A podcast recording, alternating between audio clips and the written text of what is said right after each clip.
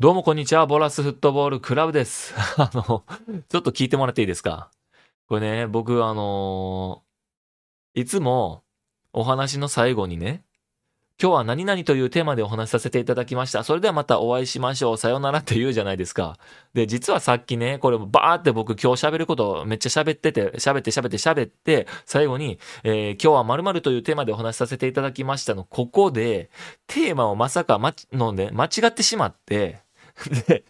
もう一回撮り直すという、かなり喋りまくったのにもう一回撮り直すということになっております。まあ皆さんが聞くのは一回目なので、もう一度ですけれども、話したいと思います。よろしくお願いします。えー、早速じゃあ気を取り直していきます。えー、今日はね、同調性と共感性と協調性は違うよというテーマでお話しさせていただきます。あの、日本人がよく言う、同調性と共感性と協調性についてなんですけれども、まあ、日本人がよく言う協調性とか共感性っていうのは、すべて同調性です。協調性を持ちなさいとか、協調性がないよっていう、こう、人に対して言う人いるじゃないですか。この人たちのほとんどが求めているのは同調性です。仕事でもスポーツでも、私と同じことをやりなさいとか、揃えなさいみたいなことを言う人はいますが、そういった日本人のほとんどは、同調性を求めているだけで、まあ、協調性も共感性も持ってないんですね。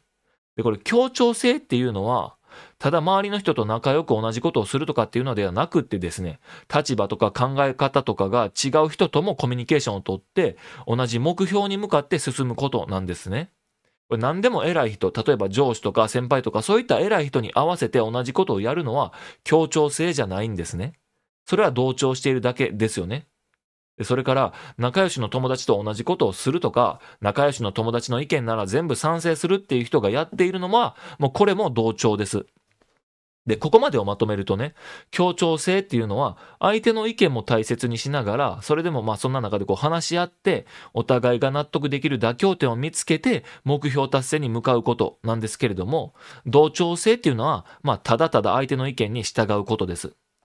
で、これ協調性と同調性の違いっていうのは、ここまでのお話でね、ある程度理解できたと思うんですけれども、ここからね、共感性についてもお話ししていきたいなと思っています。で、この共感性の、まあ、言葉にあります、こう共感っていうのはね、人の気持ちを考えて寄り添おうとすることですよね。で、これ、共感性のある人っていうのは、察する力、感じる力があって、人の感情を感じ取れる人が持っているんです。これ場の空気とか雰囲気がわかりますし、人の気持ちがわかる人ですよね。で、これ共感性の強い人っていうのは、相手が言葉にしていないことも感じ取れるんですね。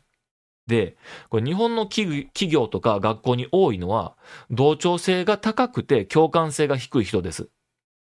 ごく稀にね、協調性がある人もいますが、大抵こう同調性の強い日本人軍団に目の敵にされて、一匹狼になっていることが多いんです。で、これ協調性の強い人っていうのは、目標達成に向けて頑張るんですが、そもそもね、同調性の強い人ってめんどくさがりで適当な人が多いんで、これなんでな、なんでかっていうと、まあ、あの、な、めんどくさがりで適当だから、長いものに巻かれて、先輩に巻かれて、強い意見の人に巻かれて、で、あの、まあ、ただただ従うっていう状態になってるんです。だから、この人たちって、熱血系が嫌いなんですね。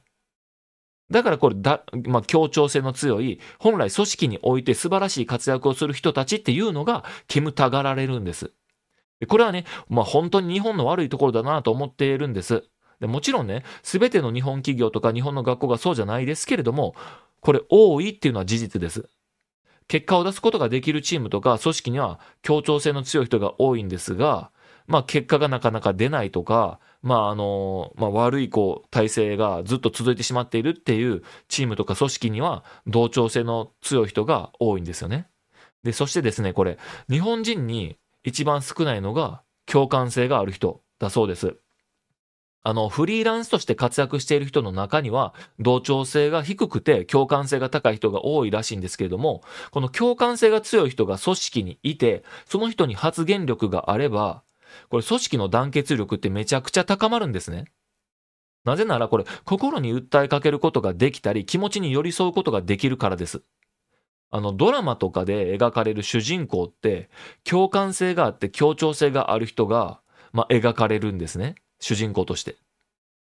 ちなみに言っておくと、悪役とかの中でも雑魚敵っていうのは全て同調性が高いです。で、話戻すとね、ヒーローとか主人公、つまり人から人気者になれる人っていうのは、そのほとんどが正義感とか誠実さの他に共感性を持っています。人の心を感じ取れるから、みんなから愛される人気者になれるんですね。で今日の話をまとめるとね、同調性っていうのは長いものに巻かれるこう正しいことよりも自分が嫌われないようにしようって考えて周りの人にただただこう従う人のこと、従うことです。で、協調性っていうのは目標達成のために頑張れる人が持っていて、意見や考えが違っても目標達成に向かうためにお互いが納得できる妥協点を見つけて目標達成に向かいます。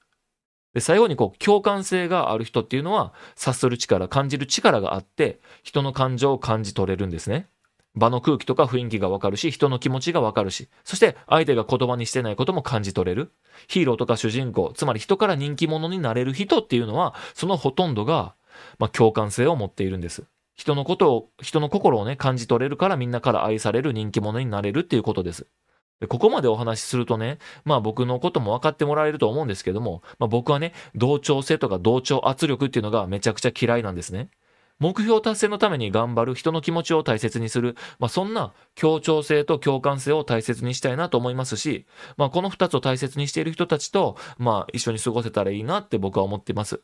まあ今日はね、同調性と共感性と協調性は違うというテーマでお話しさせていただきました。まあ意識してね、ここ改善していくことで、まあ協調性とか共感性っていうのは育まれていくもんだと思いますので、まあぜひぜひここを意識して、まあ日頃生活していってみてはどうでしょうか。えー、それではまたお会いしましょう。さようなら。